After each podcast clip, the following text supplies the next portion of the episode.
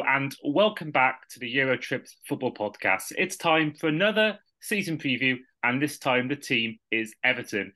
With me, I've got a very special guest, a guy I've known many a time through my many years watching Redmen TV.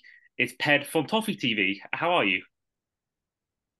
I'm all right. It's a it's a bit worrying that you know me from Redmen TV. That's just that's that's uh, it's humbling. yeah, no, sad as Liverpool fan, I, I um I think I would be on Twitter. I think I'd be what's the word vilified if I'd um be watching Everton content. But you know, I, have I've seen your work. I've seen um you know clips on Twitter, social media, so I'm aware of your work, and um it's great to have you on. Uh, no problem. Thanks. It's uh, nice to be here. I'm glad you're on. And I like to ask every new guest the same sort of questions. Now, we'd like to ask why you're a fan of the team. Now, it's clear from the work you do, the channel, and your background, first of all, for those on YouTube or, you know, that you're an Everton fan. And through your accent, you can hear why. But of course, there's a lot of thing in Liverpool about some people have their family's red, their family's blue. Sometimes it's mixed. Sometimes the kid can come away from their family traditions. But for you, what made you Everton over Liverpool? Uh, well, you're you're right because my dad is one of nine, and he's the only Evertonian. So, um, he, I, I mean, I, yeah, I'd love to know. I'd love to know why he's an Evertonian. Never mind why I'm an Evertonian. Um, yeah, he, my dad was a big Evertonian. Um, and obviously, I was I was born the late seventies, so coming into football and starting to understand football in the mid eighties, growing up. Um, obviously Everton's greatest ever era, and and I think one of the main things for my dad was to make sure that I wasn't a red. So I, I imagine if there's any kind of influence coming from uh, any cousins or any relatives, then you know he had to make sure he steered me in the right direction, and he started taking me the game in the mid 80s so i was like i was like six when i first went and and i'm very lucky i'm very lucky that I, it was in Everton's greatest era, and obviously growing up, I knew nothing else. I was growing up, I going to Wembley was a regular occurrence every year. Going to Wembley for the first four, five years, often twice a year, was you know going to semi-finals. And how can you not be, you know, how can you not be captured by that? Obviously, Liverpool were doing what they were doing, but very different to what it is now. There wasn't, it didn't, it didn't feel like it was the end of the world if you didn't win things, or and, and obviously I was very young, but it just it just didn't. I don't I don't know if it touched if it touched the world the way it does now, where everything is just life and death and constant football and constant talking about it and constant drama about every little situation. So it was really enjoyable, obviously, growing up and going to games and experiencing that and not knowing much difference. So um, it was a great time. It was a great time to grow up. It was a great time to grow up in Evertonian, and I uh, I I loved it. Yeah, I mean, some great times there. And you've had a, few Wembley appearances in the last few years, but nowhere near as many as you know you, you wanted when you first started. And I, I bet when you were a kid, you thought this would be all all the time. I bet when you first followed Everton, and went to games or watched them on TV, you saw them getting to Wembley. I bet you thought it was like going to be your whole life like this. I bet you didn't think back then that it would become the way it's been since 1995. No, because I mean, it's it's hard to Everton's period uh, in the eighties is really hard to equate with other clubs. Um, obviously, other clubs have had their moments, but Everton had so much so quickly, and it's it is hard to quantify it against other teams. Obviously, you've got you've got Manchester City now, who are obviously dominating, and they they and we've just come off the back of obviously uh, Manchester United dominating, and it always seems to it always seems to obviously flow from it. It's it's a strange one. It, it almost in a way it actually it's actually quite similar to what Liverpool have just experienced. I suppose is you know winning the league, winning the Champions League, going close to other trophies, it all being absolutely amazing, and then suddenly it's not absolutely amazing, and suddenly you find um, the cracks start to appear, and suddenly you find you can't compete for, with players that other teams can't compete with. Um, so it, it it it's interesting, but because I was young and because of the way football was back then, and obviously Everton as a football club have always had periods of dominance, and then it's gone away, and then it's come back. Well, unfortunately for me and other Evertonians of my generation, we are currently living through the most barren period of our history. So, and what that comes with as well is a lot of people growing up at the moment don't maybe understand how ever how big Everton are, are as a football club for the in, entire history of football. But it doesn't really matter, does it? Because football doesn't work like that anymore. It's so inst- instantaneous, and it's all about the next thing, and it's all about the uh, the FIFA generation of who you play as a team on there. And because because the world is so small now, you can support uh, your PSGs of the world or or your Inter Miami's of the world or or whoever, and that's it's so different to what I grew uh, how I grew up, uh, and and um yeah, we we thought it was going to last forever. So going going, you know, from eighty seven to ninety five with a trophy without a trophy felt like an eternity. But every, obviously since then it's actually become an eternity, and you do wonder when when when and if if another trophy ever appears. Yeah, I I see I see what you mean because I remember when I first started following Liverpool, 2002 sort of time, 2003, when my dad basically forced it on me when I was a kid, and I remember there was years where we have a great year and then loads of bad years. I remember there was the, you know, when I first came, my first idol was Michael Owen and he left, but obviously won the Champions mm-hmm. League. But then there was a few years without trophies, a second place finish in 09. And then there was years under, you know, then the whole American ownership got worse and worse, and we finished fifth and sixth, and had some really barren years, the Roy Hodgson era especially. You know, yeah. fast forward 2013 14, come so close to winning the league the Gerrard famous incident happened. I'm not saying the word. I refuse to say the S word, but um, you know, and then that went bad for a few years. And obviously, this year's been recently been a, a, few more solid years. But even then, like a couple of years ago, we had the COVID year where we really should have really been out of the top four, but we somehow managed to scrape in. And then obviously yeah. last season happened a year after going for a quadruple. So I think it's um, interesting for you as well because when you were obviously first following Everton, um, I remember from what I've seen from old clips, it was when Liverpool won at best as well. So I hear Lineker talking about the time when they had a parade when they lost an FA Cup final because they had to watch Liverpool lift up the league title and FA Cup title after beating yeah. you guys to both trophies. So um, that must have been tough for you as a kid to um, to have seen that, seeing you know, how see your local rivals just pip you at the two biggest trophies at the time that you could go for.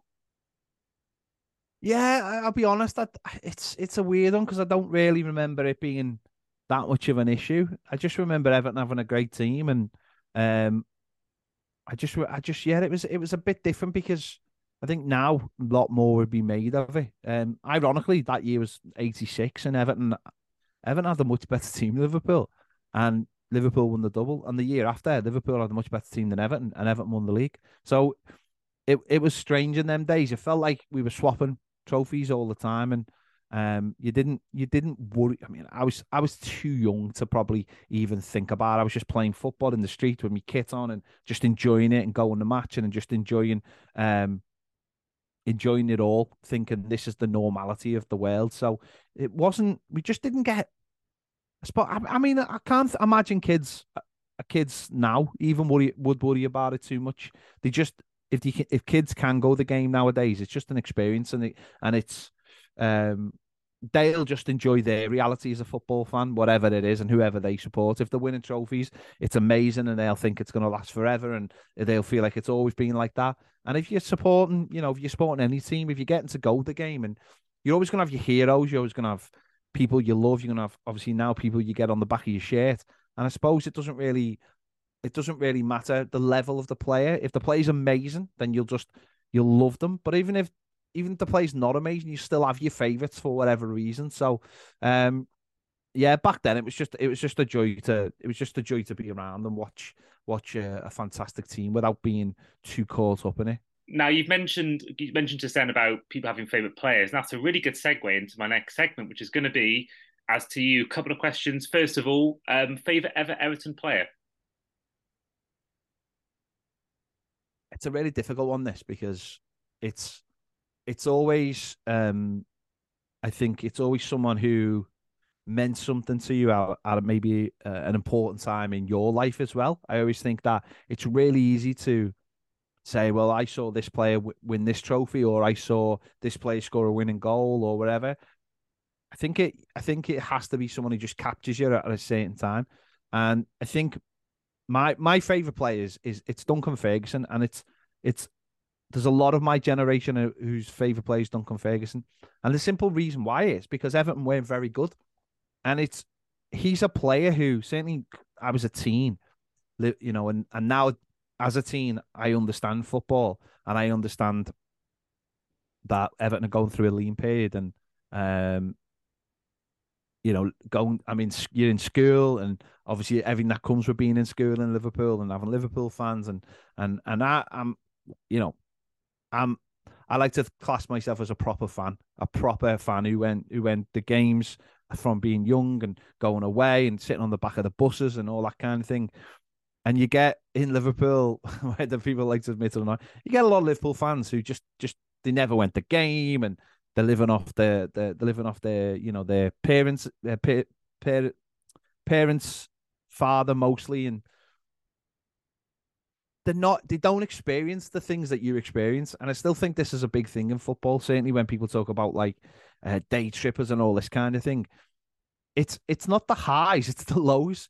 Have you experienced the lows? How can you how can people talk about football if they haven't experienced the lows? I think that's what gives manchester city fans so much um, credit in the bank now is that when people say, "Oh, you know, you're winning all this, but you've you've done it, you've got all the money," and they're like, "Yeah, but we watched the team when we played in like the third division."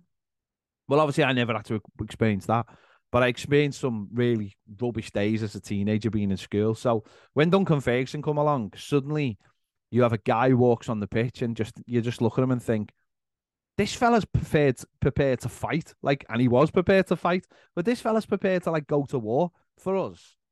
And you know, I I'm I I stood on the Gwladys Street, sit in the Gwladys Street. I've still got my season ticket in the Gwladys Street now. And this guy, like he represents us. And when you're like when you're like 12, 13, 14, you you you need someone like that. You need someone to to represent you on the pitch and turn up, especially in those Merseyside derbies. And Dunk turned up. And he turned up like his first goal was in the Merseyside derby when we were at the bottom of the league, when every, when everyone had lost hope and he scores at the Gwladys Street, and we go on and win the game 2 0. And it was the 94 95 season. It was the moment the season turned. It was Joe Royle's first game. And I remember being in the Gwladys Street, and I was on my own in the Gwladys Street, and I'm a, I'm I'm still in school. Uh, you know, I'm going the game on my own. That's how die hard I was. It didn't matter. I didn't need to go the match with anybody else. I'm I'm surrounded by my people, so it doesn't really matter.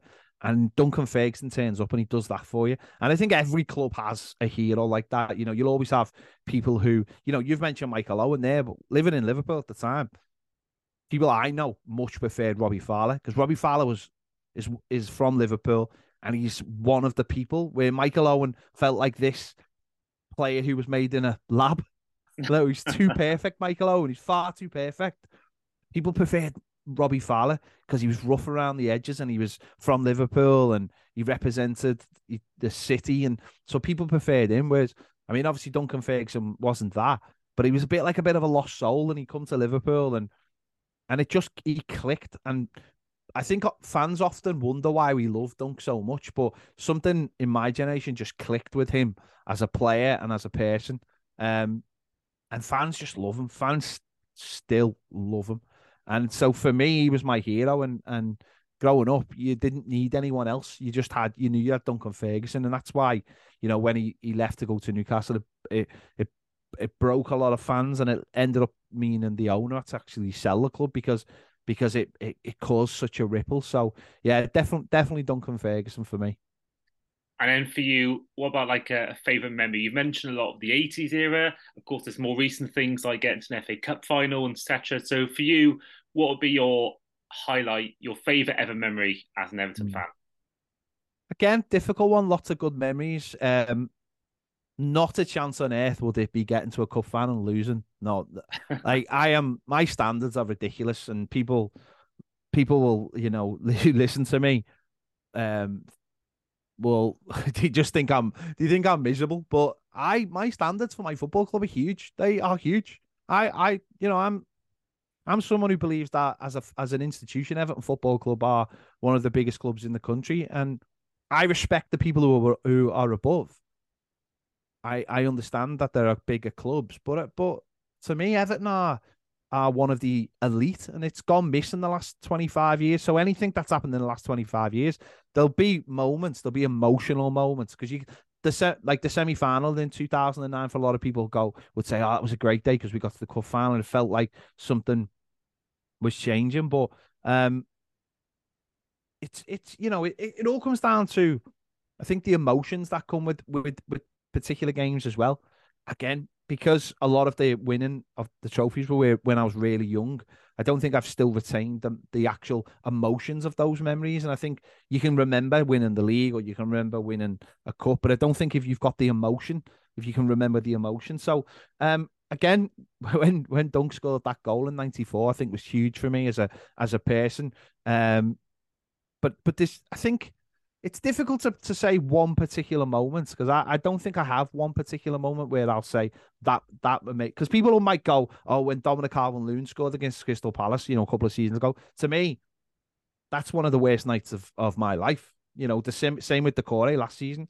You know, anyone who picks those moments, I, I just think you you're watching um, the wrong football club or even the wrong sport if you if you enjoy those or you're using them as memorable moments.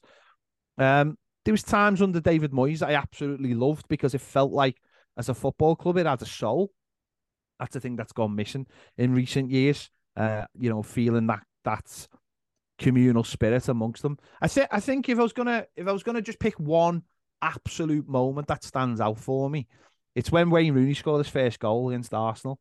I think that to me was just a huge moment for the for the football club at the time. But again, as some as someone who had, I was very my early twenties and going a game was a bit of a struggle. It just there was nothing exciting about it.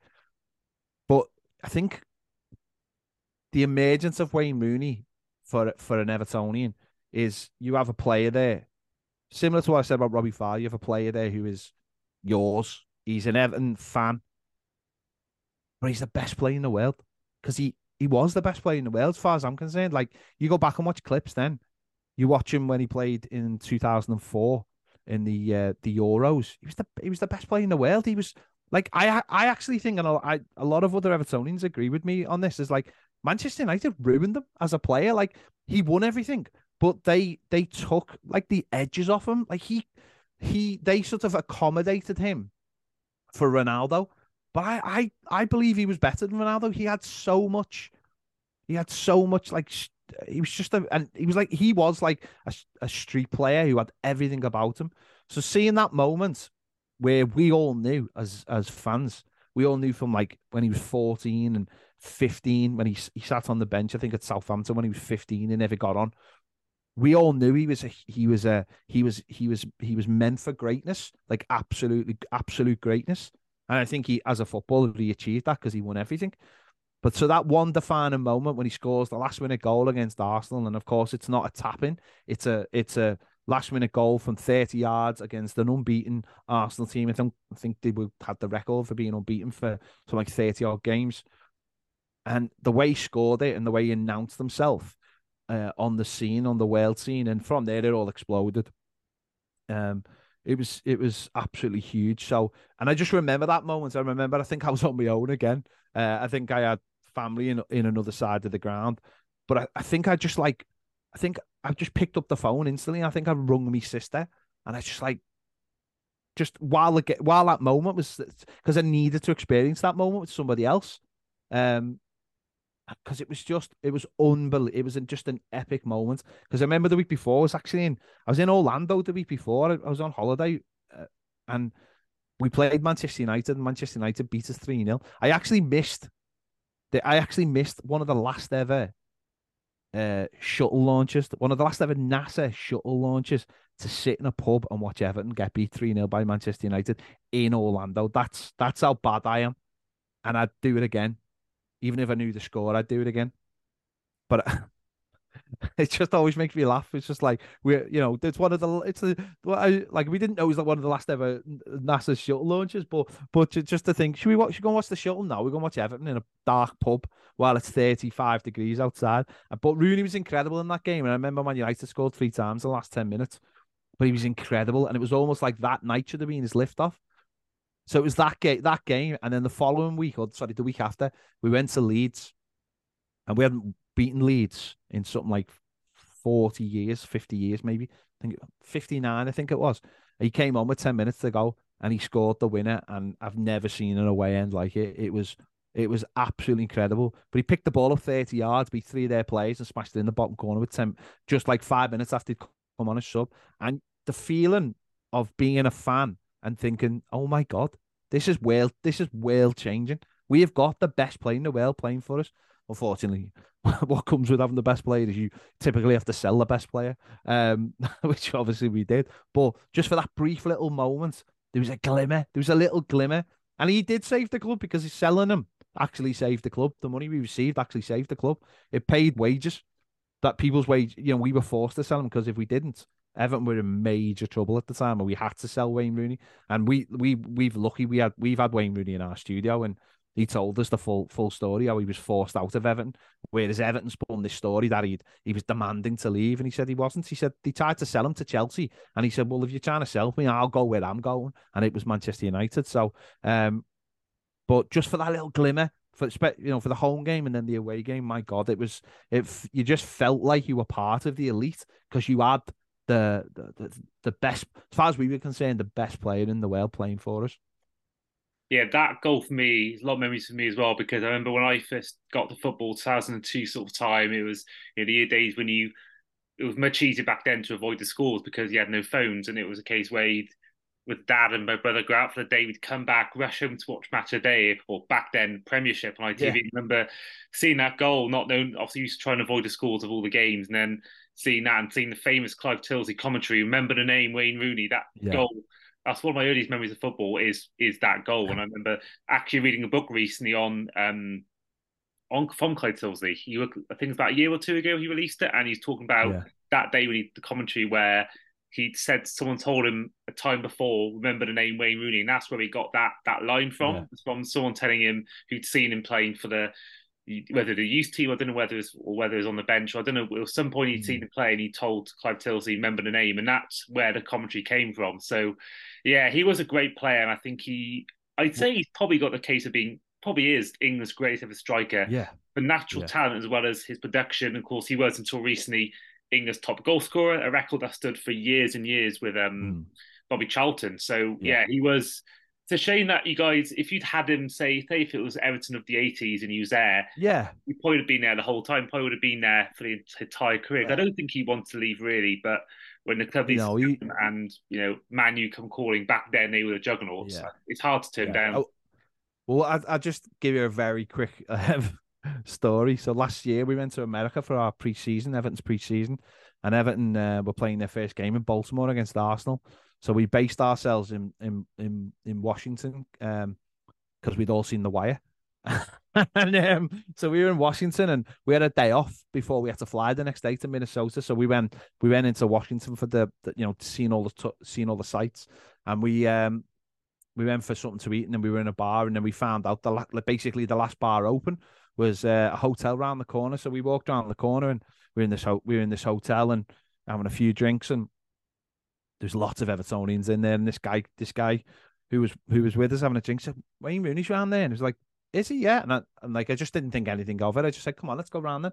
So we walked around and we walked over to him thinking, oh, you know, we'll say hello to Wayne Rooney. And he just looked at us and he was like, Oh, I watch you all the time. And I was just like, oh my god. He was like, yeah, I watch you all the time. He said, he said, he said, yeah, I watch your watch your channel all the time. Like he said, I've watched it for ages, and I, I was just like, oh my god. And that's we were with him for hours, and that's when we uh we said, he went, yeah, here's number. Got his number off him, and he said, "I'll come in the studio when I when I when I finished here for the season." And true to his word, he came. I think it was uh, end of last October. He came in, did about three or four hours, and then he said, "I'll, "Oh, I've got a, I've got a, uh, I'm going away to do the World Cup, and I'll try and get back in if I can." He, he unfortunately couldn't, but he stayed in touch with us ever since. Uh, you know, just incredible, just meeting someone and going, "Yeah, I watch your YouTube channel." It's like, oh my god, unbelievable.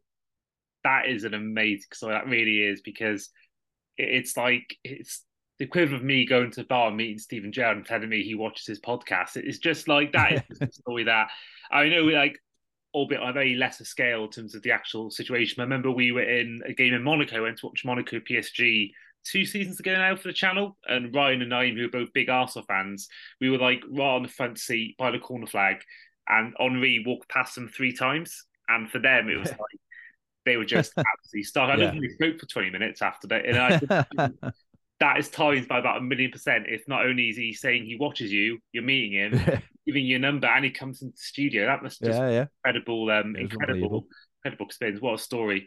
Um, yeah. Right, let's go into the current state of Everton. So, of course, last season wasn't the best. He survived on the last day of the season at the expense of Leicester City. And in terms of the main ins and outs, um, the main outs include Asmir Begovic, who's been released to QPR, um, Tom Davies, Andros Townsend, Moise Kean. So no real big losses. And then the main ins include Ashley Young and Youssef Chermiti. I apologize if I pronounced that wrong. And then rumours coming in, likes of Harry Maguire and Scott McTominay have been linked, Patson Daka from Leicester, mm. Trevor Chalobah has been linked recently. So for you overall, Ped, your take on the whole summer, the ins and outs for your team. Yeah, it's been it's been it's been slow so far. We've obviously we brought Danjuma in as well on loan from Villarreal. Um, it's it's it's been slow. Uh, we we are still missing that centre forward. We're bringing in, uh, as you mentioned, there, Chermiti from uh, Sporting in Portugal, but he's a very young player. It's a project. It's gonna. It's not someone I that people should really look at for us to he, for him to score goals. So obviously we we're pinning our hopes a lot on Dominic Calvert-Lewin being injured again, but uh, being being injured again, fraudulent slip, uh, fraudulent slip, uh, being fit again. But I imagine you know you can't you can't you can't pin your hopes on that. So there has to be another centre forward. I think Everton are trying, like you mentioned there. There's they've looked at um, Patson Daka. The, that was, I mean, that's only in the last couple of days. Iheanacho at Leicester as well. Vardy as well. We've basically linked with everyone from from Leicester's front line. Um, Gnonto from Leeds as well has been has been heavily linked. We tried to get Traore, who ended up at Atalanta. That was a very long, um, that was a long, you know, de- deal in the making. And because the, the simple fact is, Everton don't have any money. They just don't have any money. It's it's because of years of mismanagement. It's obviously FFP regulation. We sold we sold Anthony Gordon in January, didn't replace him. Um, we've obviously, as you mentioned, let quite a few players go. Uh, one you did you didn't mention is Yerry Mina, who I think is probably the biggest one, but he unfortunately for Yerry Mina, he's, he's just signed for Fiorentina. He's a fantastic defender but he just can't stay fit. Just couldn't stay fit. He he played the last four games for us, um, uh, but he just he just had no record of being fit fit enough. You might get twenty games at a push over the you know a season over the five seasons he was with us, so he went as well, and that's so we could probably do with another centre back as well. Uh, we're banking on uh, Jarrad Branthwaite, who's just come back from PSV where he was on loan last season. It's either him or Michael Keane or Ben Godfrey to start, and and those two can't be starting alongside Tarkowski. So we need a centre forward, and then I think in the last couple of weeks we'll try and pick up maybe a, maybe a couple, maybe a couple of either loans or free transfers, or or or we're trying to do deals where there's very little money up front. You know, we're trying to, you know, that this is where the, the deal hinges on if a player wants to leave or a club wants to sell him we're, be willing to give them the money, but we just can't pay the money up front. It might be, and that's where if there's anyone else involved, we'll be beaten every time, unfortunately, because we just simply don't. As a football club, we don't make money. We lose money, uh, you know, quite often. There, there's been uh, players on far too many high wages. They've had contracts that typically have seen them stay for four or five years, and then we haven't made any money on them. They've left the amount of players in the last few years who've left for nothing is is incredible. We barely make any money on players. You know, you've got a, a case at the moment where Iwobi's going into his last year, hasn't signed a contract. We don't even know if there's a contract on the table. You know, he was bought in for like 30 million. He could walk out the, walk out next summer for absolutely nothing. Uh, Demarai Gray is probably about to leave to, for Fulham as well. That'll probably happen after the game again on Saturday because it's against Fulham. So we'll have to replace him. So I think there will be activity in the last couple of weeks because uh, we need to fill the squad because all those players you just mentioned there, even though they're not anyone who's of you know amazing or is not gonna is doesn't you know do unbelievable things for the team. They are squad members. They are players that can come in and fill the team.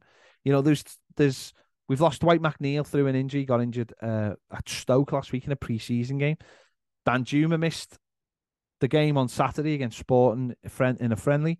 Dominic Calvert Lewin, you've got to be very, very careful with them. So we could go into the game on Saturday against Fulham without Danjuma, uh, McNeil, and Dominic Calvert Lewin. That's your entire front three basically for next season, all missing. And so who fills those spaces? Well, there's nobody to fill the spaces. And that's where as a that's where we are riding that line so precariously at the moment. So um we'd like to have got more in. I think Ashley Young is a very sensible purchase. Well, obviously we brought him in for nothing. Danjuma's on loan. That makes sense, even though he rejected us in January and went to Spurs instead. Even though we went to the training ground, it was all signed and sealed. But you, we've got to be grown ups about it. He's a he's a he's a loan. Um, obviously from Villarreal, so it makes sense. The the young kid coming in, Chermiti, as I said, he's a project, so it could be quite a busy last couple of weeks, depending on what happens in the next week or so. If Dominic Calvert-Lewin starts, we've obviously got Dele as well. No one knows quite what's happening with him. He's got an injury. If he plays seven more games, it activates a ten million pound clause. Do we really want to pay that? I don't know. But what else are we going to do? Because He's in. He's picked. Well, he had an operation at the back end of last season. He was coming back to training, and apparently he's picked up another injury in training. So, do you play him? Do you not play him? But you're still paying his wages. yeah, I. I'll be honest. In 12 months' time, when the stadium is nearly ready, our new stadium, and if we've stayed in the Premier League, things will look a lot better. But this is just we're like right at the crux here. We're right at the absolute moment where if we can just get through this next year like we've got through the last couple of years, then I think everything will be okay. I really do. I think everything will be okay and we'll start trying to climb up the Premier League. But just it's just it's just a little bit dicey at the moment. Yeah, I think last season has to really worry you, or the last two years really, because it has been a really difficult last two years for Everton fans and team. I mean, both times avoiding relegation late on. I mean, last season, even later than the year before, with the last day a win with the Doucouré goal in the second half, a game where you were at half time going down. What do you think it will take to change that? Is getting Sean Dyche enough, or do you think it's more needed? Because looking at the table from last season, you were the lowest goal scorers apart from Wolves, and you know hmm. a lot of times, most years, teams that go down it's because of goals. Most teams that get relegated every year, their issue is scoring goals. And I think that you alluded to before the fact that Calvert Lewin, you can't rely on stay fit. You only got about two or three goals last year in the league. And Neal Maupay, um, he's not exactly someone who's got goals either. So for you, what do you think it's going to take for Everton to this year avoid being in a, a same situation as the last two years where they're having to fight for their place in the league um, with just games left of the season left? I think there's multiple factors. Um, certainly for last season, I think the teams that came up massively benefited from that break for the World Cup. I think it's it, it it's not really something that's been mentioned, but the fact that uh, uh, those clubs could, you know, get the a lot of their players would get a break and they could, you know, get six weeks on the training ground. And you mentioned Wolves, they got they brought a new manager in in that time, and from being bottom of the league. That helped them, uh, and we saw how that helped Aston Villa as well, bringing a new manager in in that time as well. There's that, you know, that those those things were were huge, and and I, I just think it was there was a lot of there was a lot of issues last season. The goal scoring one is the most important one, like like you've mentioned. I think we when we started the season, there was a there was a weird optimism that things would change and we'd start playing a better brand of football. I, I, I just think Frank Lampard lived in Cloud Cuckoo land. I really do. I think he thought he could take this team that just weren't good enough and, and mold them into something. And quite frankly, he's just not good enough as a coach. And I think you saw that uh, obviously not only at Everton but but at Chelsea as well. Um, whereas it, I think what Sean Dyche does is he he knows what he wants, and whereas when when we were in trouble, you had Frank Lampard trying to play five at the back and trying to stem the flow in games. Sean Dyche understands how to do that. And actually, he just put an extra man in midfield. He didn't go to five at the back, put an extra man in midfield. And that helped us win the ball higher up and start creating more chances. We we created a, a lot more chances under Sean Dyche. We just didn't have anyone to finish finish them off. I think the plan is this season, obviously, with Danjuma, get Dominic Calvert-Lewin back to some kind of fitness where at least, you know, you've got to manage him and maybe it'll be a case of, well, he, he can be in for a couple of games and then go out. And then I just think it's if we could score, say, like 10 to 15 more goals, I think we'd be in just a, a, so much of a better position. You know, we're talking like we I think Palace finished 11th. I think they won three more games than us, lost three less. The goal difference was something like plus nine on us, and they conceded something like 10 less. And that's the difference between having a quite standard mid season table to having a last day heroic um, survival, you know, uh, where you go through every emotion. And I think if if if we if we're a little bit more pragmatic and and you know we we we adhere to what Sean Dyche's plans are, I think we could be a lot better off this season. It's still, of course, it's going to be tough. Our squad is paper thin. We do we have do we have a goal scorer who's going to get you in, into double figures? Well, we do in Dominic Calvert because he really is the difference. You know, he he really is for me. A re- a really t- not obviously he's not top level, but he's just in that little group behind, I think, where when he plays, the difference he makes is unbelievable. Anyone who watched the game against Brighton where we won 5 1 at their place, when obviously no one could believe it, that's sort of where he was at like his peak of his powers when he came back. You think he played a couple of games before that. And that was really when you could tell he was he was match fit. And even though he didn't score on the night, he dominated their centre backs. He absolutely bullied them. It created space. It opened the game up for Doucouré. He because they you know they were taking and that's that's the kind of player he is. And we are it is night and day. You mentioned Maupay there. Maupay's nowhere near the level. It wasn't a very good buy, and that's not against Maupay as a play. He's obviously he's obviously got a skill set. It just doesn't suit what we are. So we've got to bring someone in who can replace Dominic calvert who can take the weight off his shoulders. Um, no one can really get to the bottom of what Dominic calvert suffering with either. He's He's had multiple injuries. It's it's almost like there's a there's a strain on his whole his whole body, and no one can quite fully work out what it is. That because it's not one problem. It's not like he's got a persistent knee injury or persistent, you know, hamstrings. It's it's different things all the time. And Evan, I've got I've been trying to get to the bottom of that, and he's been in Germany part of the summer, uh, trying to sort that out. But he has to adhere to a strict plan, and um, that might mean he does go out to the, some of the games. That might mean Danjuma goes and plays up front. Um, but we have to, so we have to get a centre forward. We have to get a, we have to get a right winger, and we have to listen. The home record's been abysmal for us. We we're typically used to being stronger home. So I think if the home record improves, the away record we think we won two last season, Southampton and Brighton. If that can improve, like just by three or four wins, you know, if that improves by three wins, Everton will be comfortable this season, I think. Comfortable. And that's just the away record, by the way. If the home record improves by three wins as well, and the away record improved by three record, uh, three three wins, we'd we'd be absolutely fine. Absolutely fine. Um, I also think you bring into the fact that the promoted teams, I think Luton and Sheffield United don't even look like they're bothered, really. They look like they're taking the money. And that's fit. You know what? Fair play. Come up, enjoy yourself. The players you brought you up, give them a go and take the money. If you stay up, brilliant. If you don't, take the money, put it into your stadium, put it into your training ground, pay off your debts, whatever it is. And then it's one more. And you, you know, someone like, uh, of course, we'll be in the mix. Not, I'm not, don't, you know, I don't, don't, don't for one minute believe we're suddenly going to become this great team. We'll be in the mix. Wolves will be in the mix. Bournemouth will be in the mix. Uh, Palace will be in the mix. West Ham will be in the mix. There'll be there'll be again seven, eight teams when it comes to March who you'll people will be looking at going, oh, this this is interesting, isn't it? And, we'll be one of them. But it's just if we can just, as I said, have a consistency about at least the performances.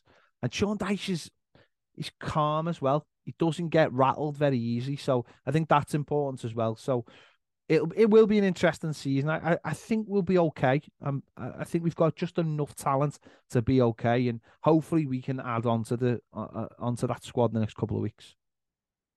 I think what you're saying is bang on, and I think look at the team. I think that Calvert-Lewin showed, albeit a lot of it was without fans, which maybe should be a concern. He showed in the Ancelotti era that he was a good striker, and he scored a lot of goals under Ancelotti, and it, goes to show how good job he did. The fact that you're mm. one point top of the table with a t- basically the same team, with I think only yeah. for a few weeks, but um, you know, I think the midfield you got you know, Doucouré, Trissagana, Gueye, and Nana, some good players midfield, and I think that's probably your strongest area. But you look at the defense and the attack, particularly, that's where the issues have been. And I think if you can get Cav, as you say, if you can get Calvert-Lewin playing even somewhat back to his best, I think that's yeah. a good option for you. And I think Dele Alli, I think that everyone knows that the player there. It's whether you can get it out of him. But I think now is mm. obviously the private stuff's come out out of the open recently, been a lot more open with what's been going on.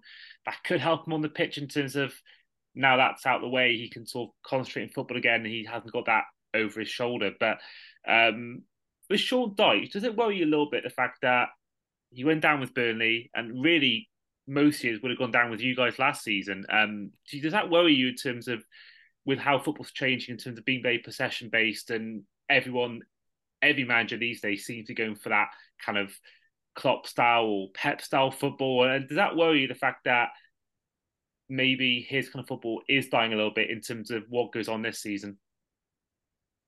No, I'll be honest, it doesn't worry me one bit. I think the I watched Frank Lampard try and play that kind of football, and it was nonsense. It was absolutely rubbish. Playing it out from the goalkeeper, um, only to be caught four passes, and suddenly you caught on on the back the back foot. Everton's biggest problem last season was losing the ball, losing possession in transition. You know, pushing men forward and then losing the ball because of a stupid pass that was never on. You know, you we saw that. You know, seen that at Anfield. I think Liverpool's second goal um, last season was was was just stupid, stupid. The pass chance, someone trying to do something clever in the final third. I think it was Iwobi, and then the next minute Liverpool counter attacked, and it's you know it finished. I think that made it two 0 and finished the game off. You know, it's it's you ha- it's horses for courses. I think football has become it's it. Oftentimes, I think I find teams tend to be far too clever. There's a there's other ways to play football, and I think you have to work within what you've got. I think Sean Dyche, a lot of people thought he's going to come in and play 4 4 2. Never played 4 4 2 once. He hasn't played 4 4 2 yet at Everton. He plays Doucouré breaking as a um as a as a the highest midfielder, and then suddenly he becomes almost like a split striker and utilizes the space. That's worked for us. Obviously, set pieces have worked for us.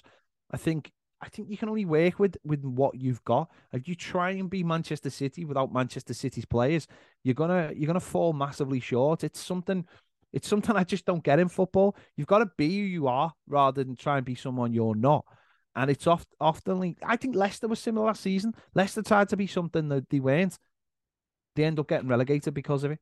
Trying to be too clever, trying to trying to be, um, you know, trying to be what everyone wants them to be rather than what what will get them out of trouble. I mean, Leicester are poor defenders. They should have known they were going to be.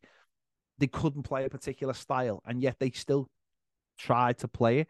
So I'm quite comfortable with the way Sean Dyche wants to play. And I'd say, I'll be honest with you, it was a million times better than Frank Lampard. Frank Lampard, oh, honestly, just it was embarrassing some of the moments watching him, some of the things his team were trying to do you know, play, playing games without a centre forward, think really thinking we were going to be good enough to take teams on, and you know some of the buys he made. I, I I'd rather have a tried and trusted manager like Dyche who understands the situation we're in, rather than overcomplicating it and trying to go, go jump from where we are to, you know, trying to say, oh, we're going to do what Aston Villa did or try and do what Newcastle have done. Well, Aston Villa had really good attackers. Newcastle had really good attackers when when um, and when Howe came in, he just he just added the back line. And similar with similar with Villa, they've just been organised.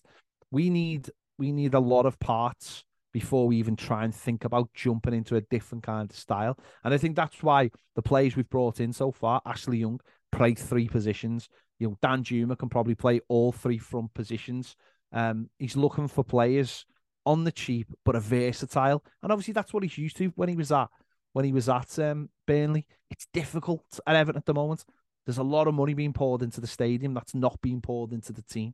You know, and obviously that's our future. That's what we are hoping will propel us to to the next stage because football, let's get it right, football is running away from from clubs like Everton now. It's about the elite. It's about everything because for the elite.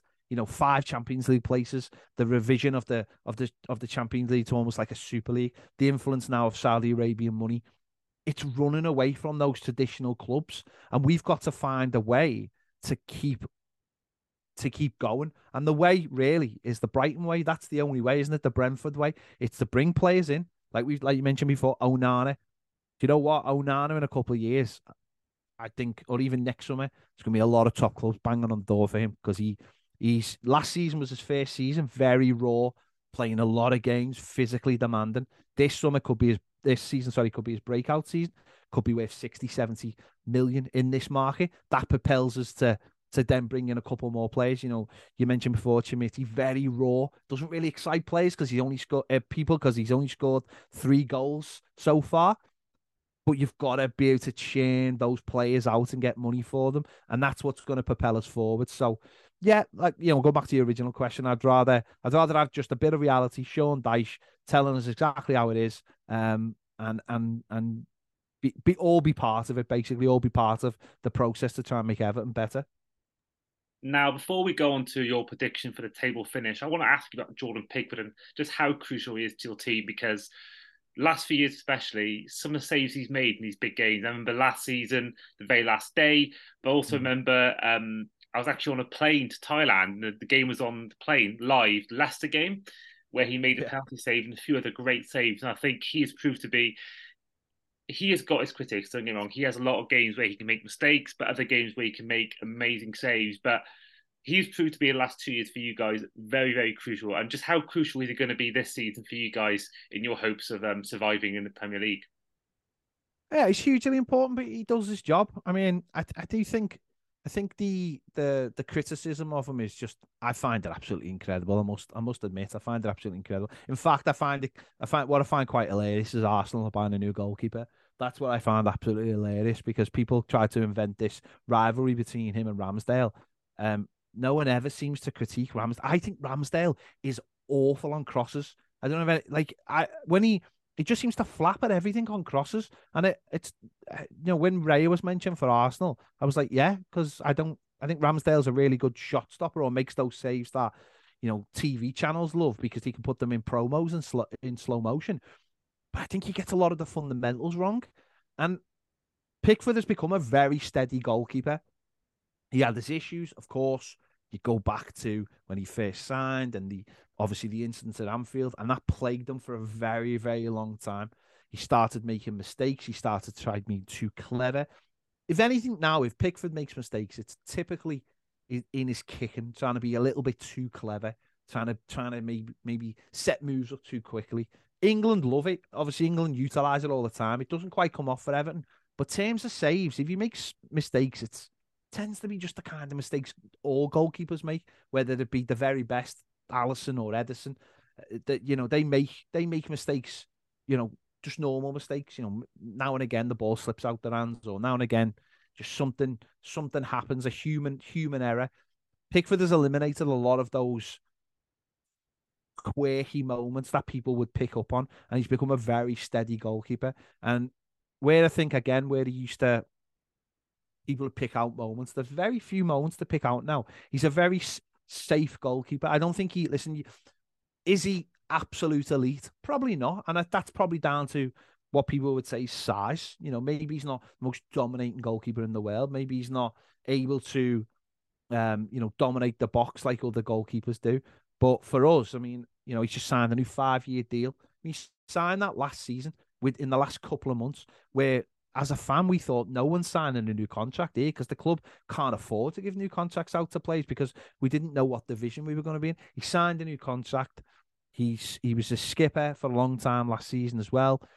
He just seems to get on with get on without any for him without any fuss. There's a lot of fuss made about him, but for him, he, he's just a very low maintenance guy. And and some of the saves, I mean, you mentioned the one against Bournemouth. I think in the in in injury time, I think that's one of those saves that he'd make it. He'll make all the time. But obviously, because it was injury time and we won nil up, and if they'd scored, it's a lot made of that. But I go back to the before, the save he made against against Chelsea when we won one 0 It was you know it was an incredible save, and he's had those moments. So I think for us, he's just a very steady goalkeeper. We we we just we don't we don't go over the top as him. We're very proud that he's the England goalkeeper.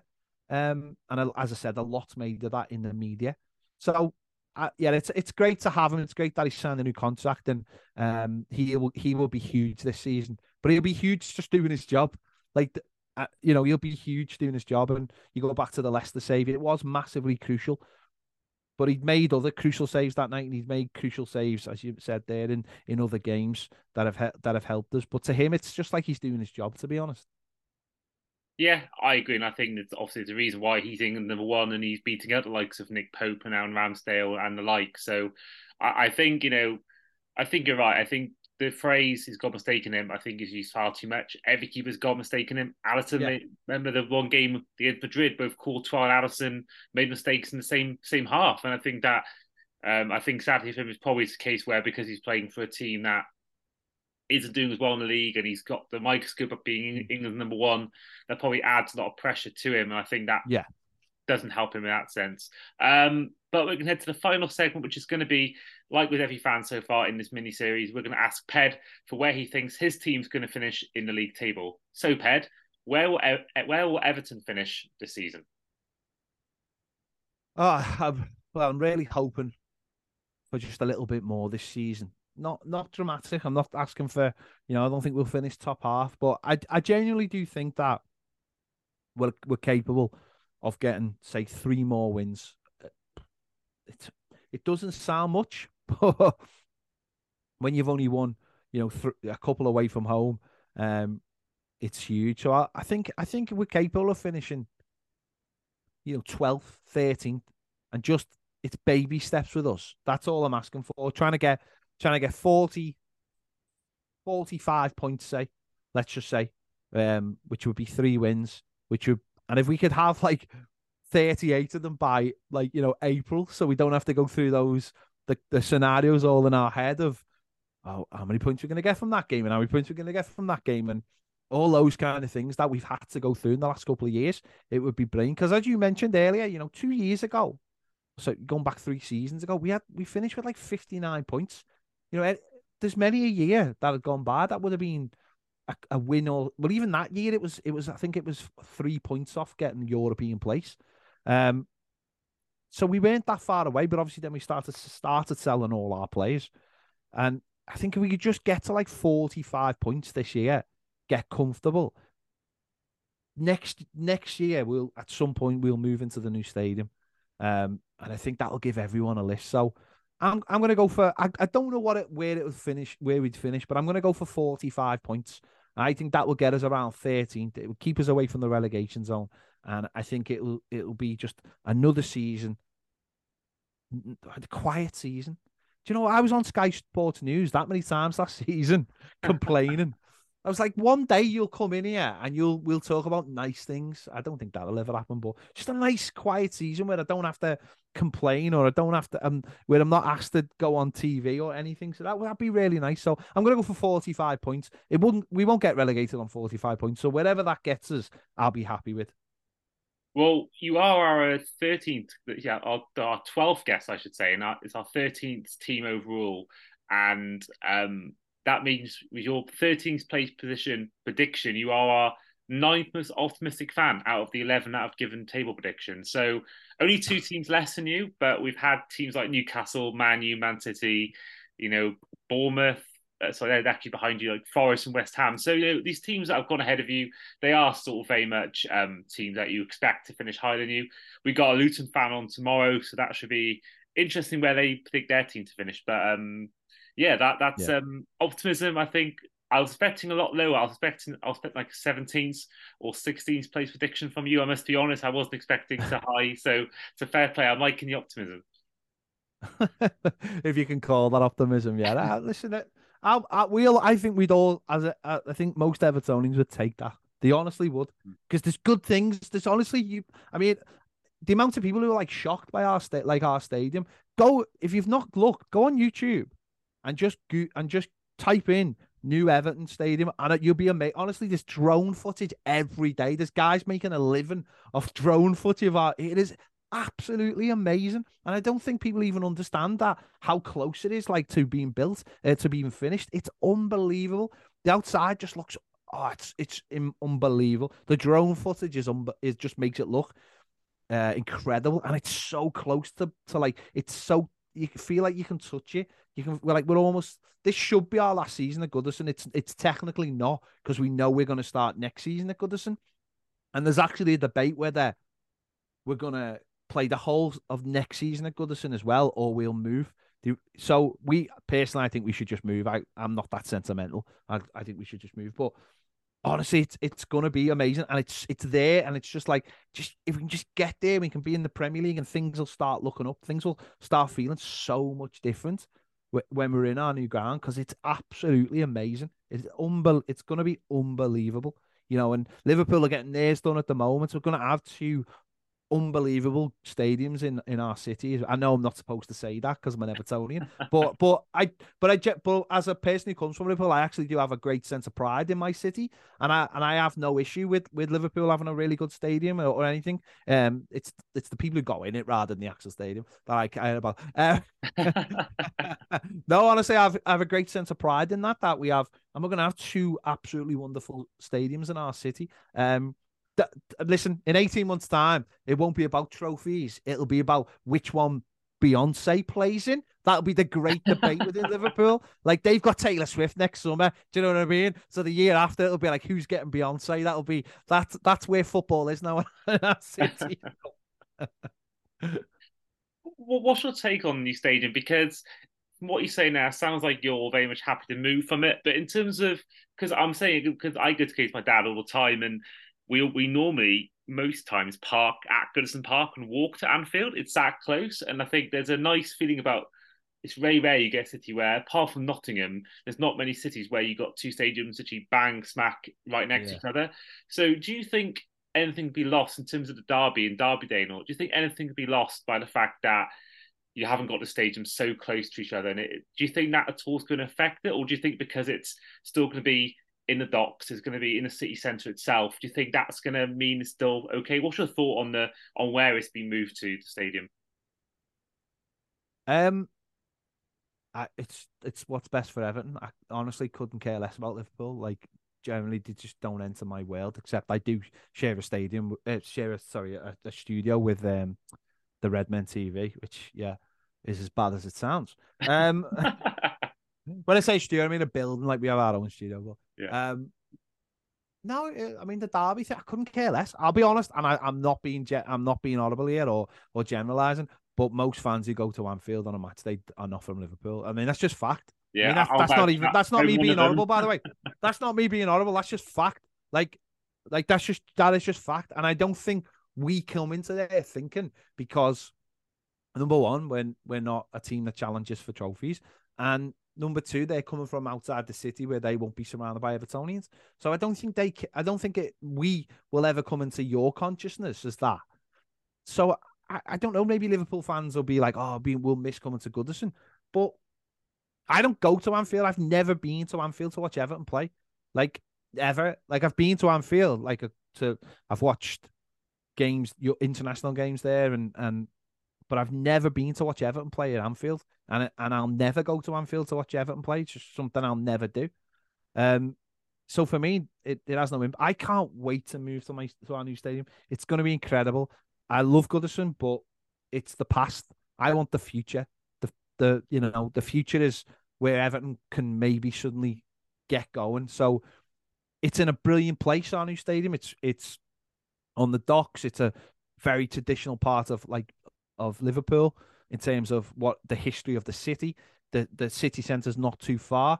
It's not it's not actually that far from Goodison. It's not far from actual like Everton as as in the area. So uh, it's not you're not getting away from like our traditions. It's you know there's been in the past attempts to move us to like Kirkby and and to on the outskirts of the city. We are very much still in our the heartland of of of who we are, north of the city, and it, it you know all that stuff mixed together. It's it's you've got the tradition, but it's obviously the future of the club. So for me, I I can't wait. I I honestly can't wait. It can't come quick enough for me to move. So uh, whether anything's been lost, I mean. The last time Everton won a Merseyside derby, Goodison Park, was 2010. I mean, who cares? You know, who cares about Goodison if you've got a record like that? It's not like we've got some kind of fortress here where, where we beat Liverpool every year. So um, maybe a new stadium will give us the change we need. Yes, certainly. I mean, it's been a long time, and in that game, I remember that that being a point where I think both teams actually were struggling a lot that year. I remember, um, I think Sky did um, "Bridge Over Troubled Water" as a song as yeah. a montage to start the program. It was both struggling. That was a narrative on Talk Sport and Five Live, but pre-match, like build up to the game, was how bad both teams were. And I remember just my memory, memory of that game is um, we're losing, I think one or two nil at that point. I'm seeing Konchesky try a 30 yard shot and it goes I don't think even goes on target. I think it hits the corner flag or something like that. And that was just yeah. one of my worst times as a fan, that Hodgson era. And Konchesky, yeah. I think, still is probably the worst player I've seen ever wear Liverpool shirt. Um, but that is where we'll end the podcast for today. So, first of all, huge thanks once again for Ped for coming on. No problem. Lovely to be here. Well, it's pleasure having you on. And for those who are listening to this podcast who are Everton fans and for some reason haven't come across Toffee TV, uh, what can they expect from the channel?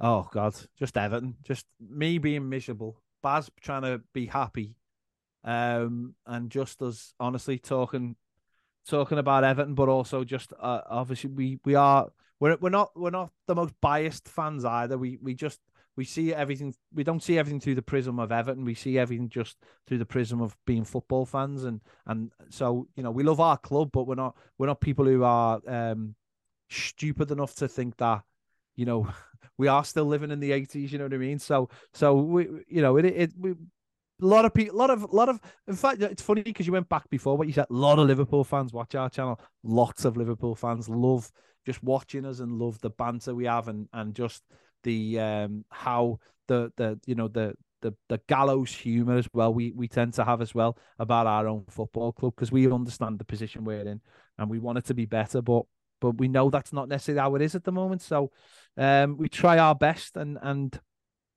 we try and see the the brighter side of things. It's not always easy, but yeah, that's that's what you'll find. You'll find us, and we we'll talk about other football clubs and on you know as they are, not not how we'd like them to be yeah, I've got to admit, I can't think what the game was two years ago where I can't think who you played where it seemed like you were going down. I did go to you guys straight away and watch your reaction to the game. I must admit, I'm ashamed to admit it, but I did check out the content to see how you guys reacted. I think there was a point a couple of years ago where it seemed like it was all gonna, you were going down. I can't think what the game was now, but I think I think it was yourself that said we're going down. I think you were you were adamant at that point, and then also then fast forward a few games later when to beat Palace and it all changed. Um, yeah. yeah, I think thankfully, yeah, yeah. but yeah, that is the end of the podcast. So this has been the Eurotrip podcast, our Everton season preview. I've been Andy. This has been Ped, and we will see you guys next time.